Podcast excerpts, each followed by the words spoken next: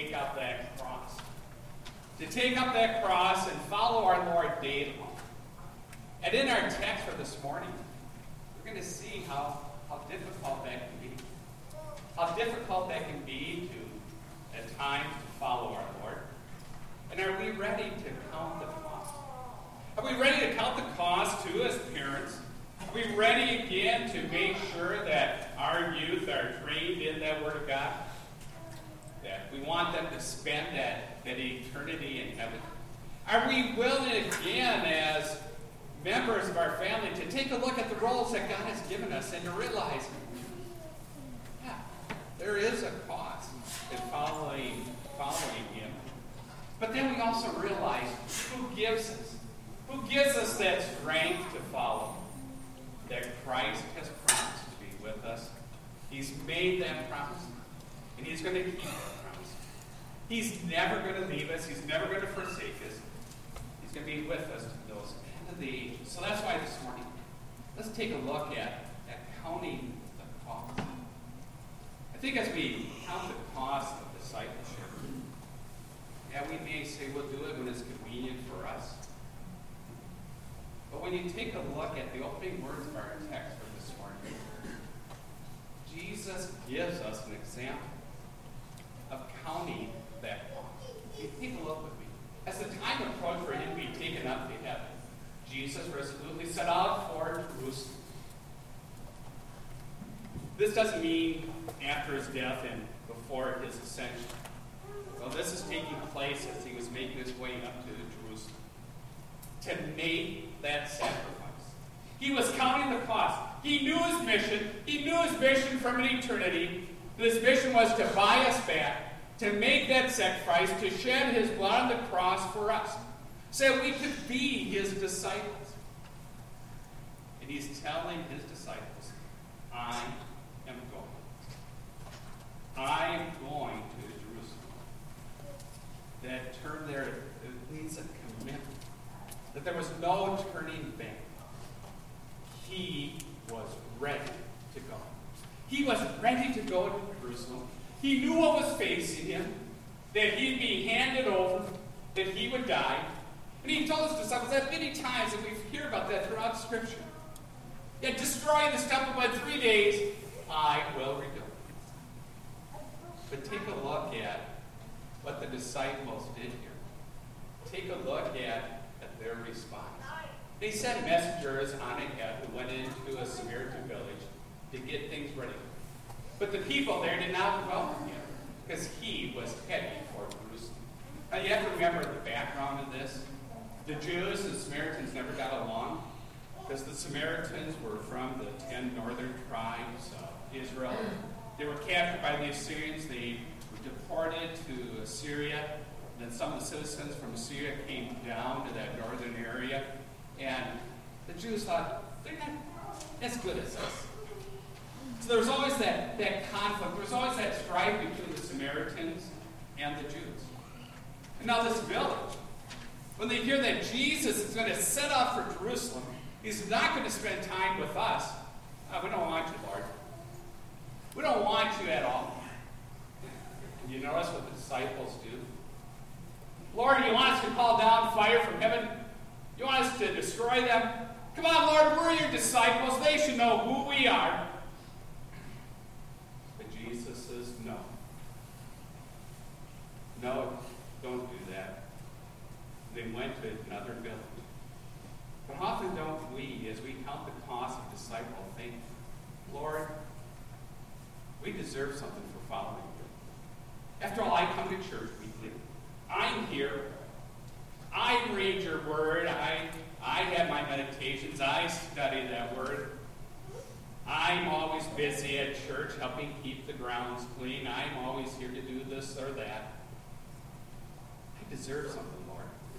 If it doesn't go our way, oh, we don't maybe cry out for fire to come down and destroy something, but I think at times as we think of discipleship, come on, Lord, give me something. I mean, after all, Lord, those disciples gave up their occupation. They followed you for three years. Shouldn't this Samaritan village know who they were? I think at times we get caught up with that attitude too. But then take a look at what takes place. Go to the next slide, please. Hopefully we'll go to the next slide. There we go, thank you. As they were walking along the road, a man said to him, I will follow you wherever you go. Jesus replied, Foxes have dens and birds have nests, but the Son of Man has no place to lay its head. It's kind of interesting as we take a look at these three people that come up to Jesus and the invitation.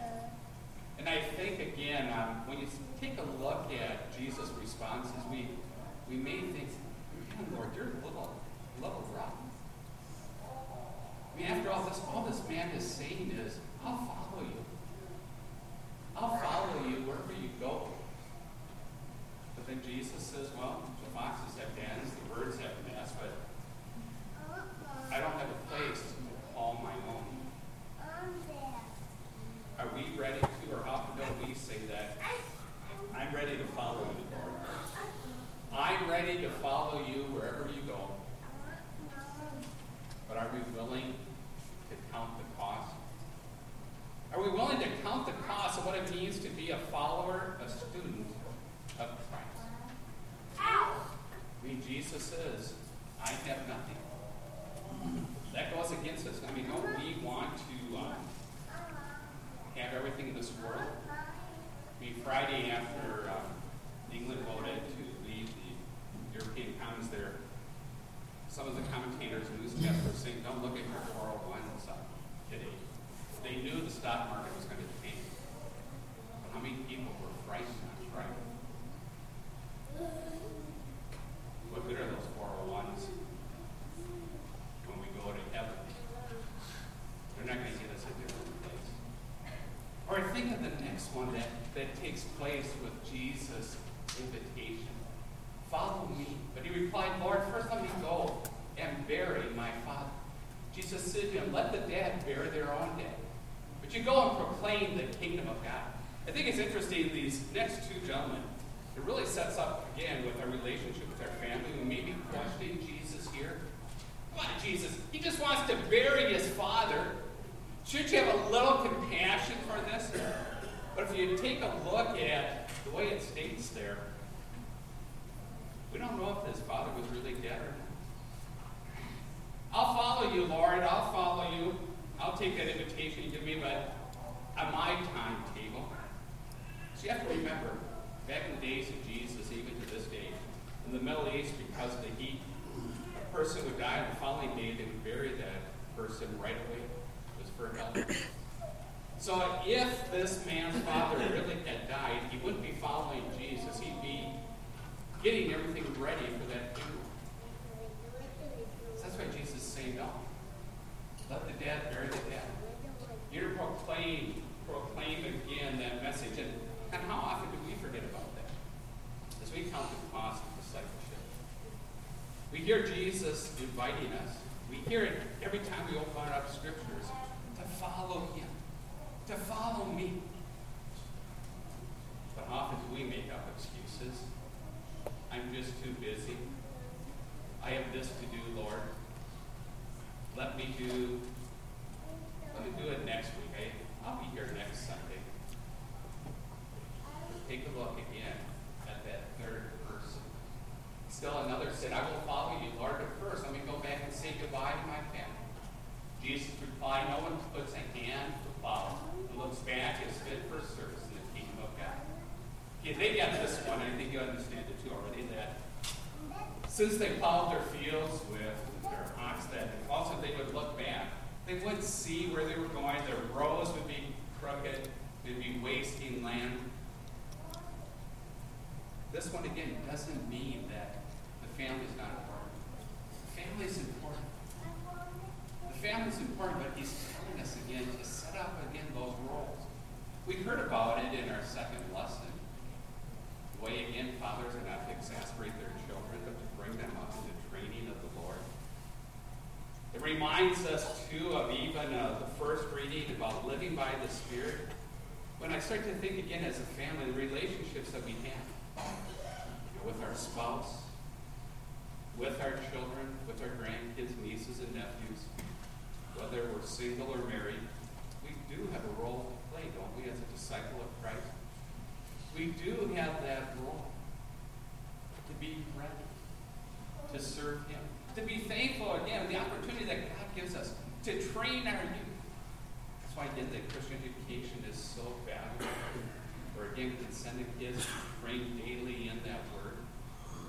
I think, too, uh, the opportunities that we have, confirmation class, our Bible classes, our Sunday school classes, to grow in that Word.